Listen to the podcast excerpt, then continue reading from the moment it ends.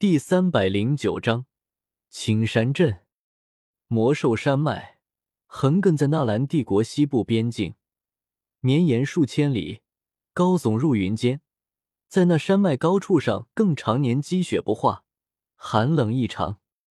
我们一行四人靠近魔兽山脉后，便没有再飞行，而是落了下来，步行走入山脉脚下一座小镇。小镇挺普通的，规模也不大，只是往来的人群中提着兵刃的佣兵占比极高，这是所有大山脉附近镇子的常态，都是依靠山脉中源源不断的魔兽药材求生。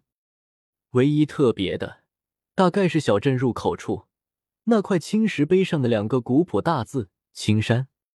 四人中，萧炎和天火尊者落在后面，我和小医仙并肩走在前面。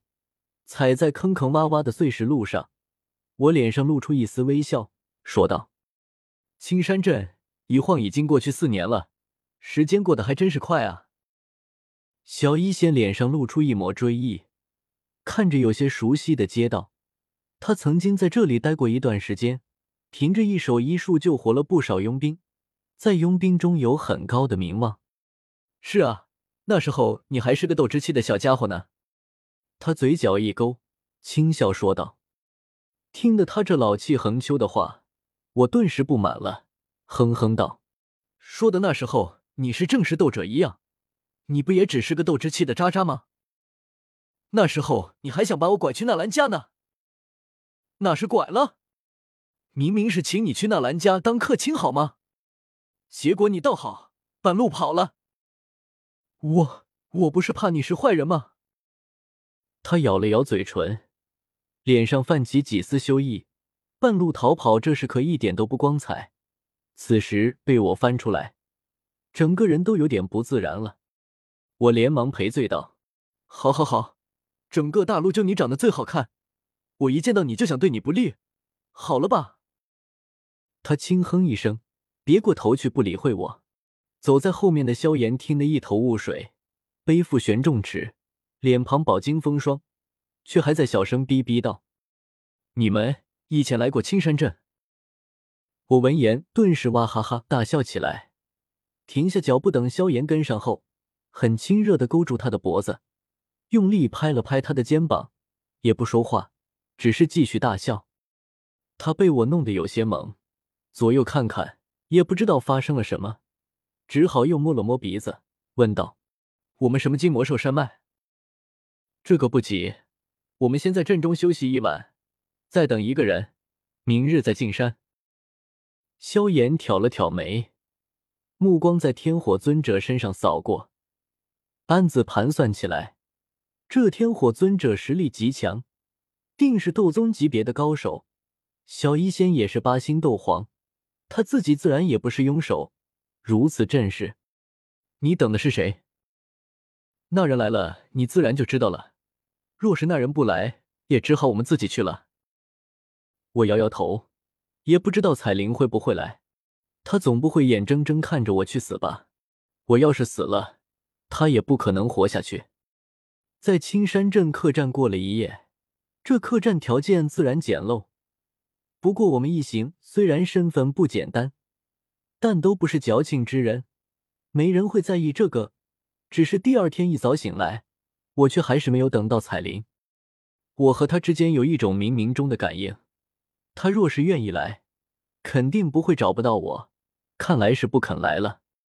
叹了口气，睁眼看着小医仙和萧炎吃过早饭，也就他们两个要吃饭。然后我们一行明面四人，实际五人出了青山镇，往魔兽山脉而去。我们一行速度极快，很快就深入魔兽山脉之中。萧炎看着魔兽山脉，也是突然叹了口气。他家乌坦城也在魔兽山脉边上，说起来，他也是从小看着魔兽山脉长大的。纳兰叶，你那有七阶魔兽的情报吗？没有。我很光棍的摇摇头，反问道：“三哥，你是在魔兽山脉边上长大的，可知道什么七阶魔兽的传说？或许能顺着找到呢。”萧炎听得一阵无语，连七阶魔兽的消息就没有，就敢邀一群强者跑那么远来魔兽山脉，也不怕白跑一趟。他想了想，回道：“乌坦城还真有不少强大魔兽的传说流传，只是有些年代太久或者太过夸张，一看就是瞎编乱造的，都不可信。但有一则，我觉得有些可信。”他将那传说讲了遍，我们几人细细琢磨一二，发现还真有点可信度。天火尊者沉吟一声，说道：“这应该是头冰霜猴，平日里喜欢居住在冰雪寒冷之地，长期冬眠，只有饥饿时才会外出觅食。”我眨了眨眼，问道：“难搞吗？”冰霜猴血脉中传承有冰雪大道，只要成年就有七阶实力，其中血脉精纯者实力会达到斗宗后期。若是对方实力太高，我们或许斩杀不得。前辈，能用毒吗？我瞥了眼小医仙，他可是恶难毒体，他的毒恐怕早已经能够毒死斗宗强者了吧？天火尊者嘴角却抽了抽，回道：“小娃娃，我们要的是魔兽的血脉精髓，你下了毒，血脉精髓我们还怎么用？好吧，看来只能硬抗了。魔兽山脉虽大。”但对斗皇强者来说也不是很大。根据萧炎提供的传说，我们花费了两天的时间，终于锁定了这头冰霜吼的地点。怎么打？纵身飞在高空，我的灵魂感应遥遥锁定前方那座被白雪覆盖山巅的高峰的主人，一头气息磅礴的魔兽，或许是冰霜吼，也可能是其他什么魔兽。但是什么魔兽并不重要。重要的是，从气息感应，这应该是一头七阶魔兽。高空中气候寒冷，又大风呼啸而过，我下意识紧了紧衣物，都忘了自己不再有冷热之感，身上的衣物也只是灵魂力量凝聚出的。或许是心中还有一份紧张吧，那毕竟是七阶魔兽。天火尊者负手而立，脸上云淡风轻。不见丝毫紧张之色，是不是高手？此时一看便知，斗宗和斗皇间的差距极大。你们不用插手战斗，这头魔兽由老夫一人来解决，你们守好四周就行。战斗一起，附近的魔兽或许会被吸引过来。说罢，他长笑一声，抬手一颗刺眼的火球轰下，正中那魔兽所在的山洞。轰隆巨响中。山巅的积雪化作流水，山石飞溅。我见到此幕，突然暗道一声不好，竟然忘了叮嘱天火尊者，偷袭了。这头魔兽分明是在巢穴中沉睡，对外界的反应肯定不高。天火尊者要是悄悄潜过去搞他一下，或许能直接秒杀。